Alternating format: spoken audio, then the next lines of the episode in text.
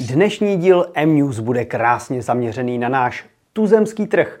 Ukážeme si totiž telefony, které tu vstupují do prodeje, ale nakonec to odlehčíme i jednou hodně cool hrou. Tak pojďme na to. První ze zmíněných telefonů jsou Oppo Reno 10 5G a 10 Pro. Větší úspěch značka očekává u levnějšího modelu, takže se na něj trochu zaměřím.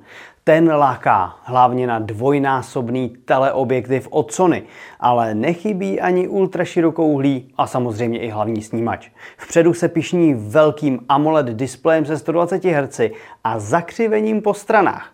Na zádech přitom nechybí matné sklo a telefon tak působí prémiově. O výkon se stará Dimensity 7050 a baterii o kapacitě 5000 mAh nabijete rychlostí až 67 W. Bohužel se ale nedostalo na bezdrátové nabíjení. Za cenu 11 600 už to trochu mrzí. Verze Pro se liší chipsetem Snapdragon 778G a menší baterií s rychlejším nabíjením. Nabídne však lepší hlavní foťák. Cena 15 390 korun je už však vzhledem k výbavě hodně sebevědomá. Tak uvidíme, jak tu s ní Oppo pochodí. Asi se mi teďka budete smát, ale vážně mě zahřálo u srdce, když k nám do redakce dorazilo nové HTC U23 Pro. Kdysi přední výrobce telefonů s Androidem, jak si upadl zapomnění. Ale kdo ví, třeba se to časem ještě zlomí. U23 Pro míří do střední třídy. Má sice plastová, ale příjemně působící záda i rámečky a potěší třeba odolností IP67. 120 Hz OLED je pak samozřejmostí, i když větší rámečky trošku bíjí do očí. Snapdragon 7 generace 1 s 12 GB ramkou nabídnou dostatek výkonu. 30W drátové nabíjení vám dech sice nevyrazí, ale bezdrátové nabíjení rozhodně potěší. Na zádech budete využívat hlavní 108 megapixelový fotoaparát s PDAF ostřením i optickou stabilizací. Jak telefon fotí, uvidíme již brzy, třeba přímo u nás na webu. Do prodeje vstoupí na konci tohoto měsíce, přičemž cena 13 490 korun není vůbec malá a v čínské konkurenci bude mít telefon co dělat, aby si ji obhájil.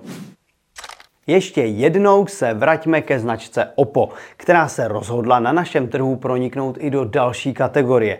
A konečně jsem přinesla svou povedenou Včkovou skládačku Find N2 Flip. Na tu jsme se ostatně byli podívat v Barceloně a tehdy nás potěšila svým velkým vnějším displejem.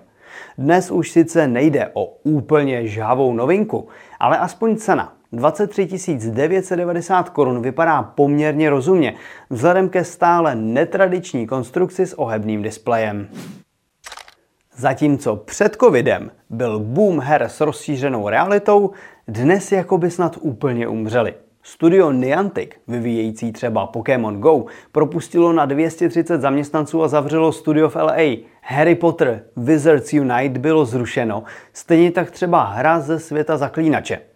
Čínská společnost Taito ovšem věří, že se značkou Space Invaders prorazí a hra s podtitulem World Defense je již nyní k dostání a to pro Android i iOS. Hrát tedy musíte venku a snažíte se zachránit svět před mimozemskou pixelovou invazí.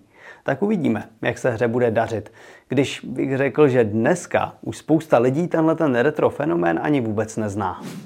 Věřím, že nová hra Space Invaders to bude mít s dnešním publikem dost těžké. Stejně tak i novinky od OPA a HTC. A pokud vás zajímá více ze světa telefonu, zaměřte na mobilenet.cz.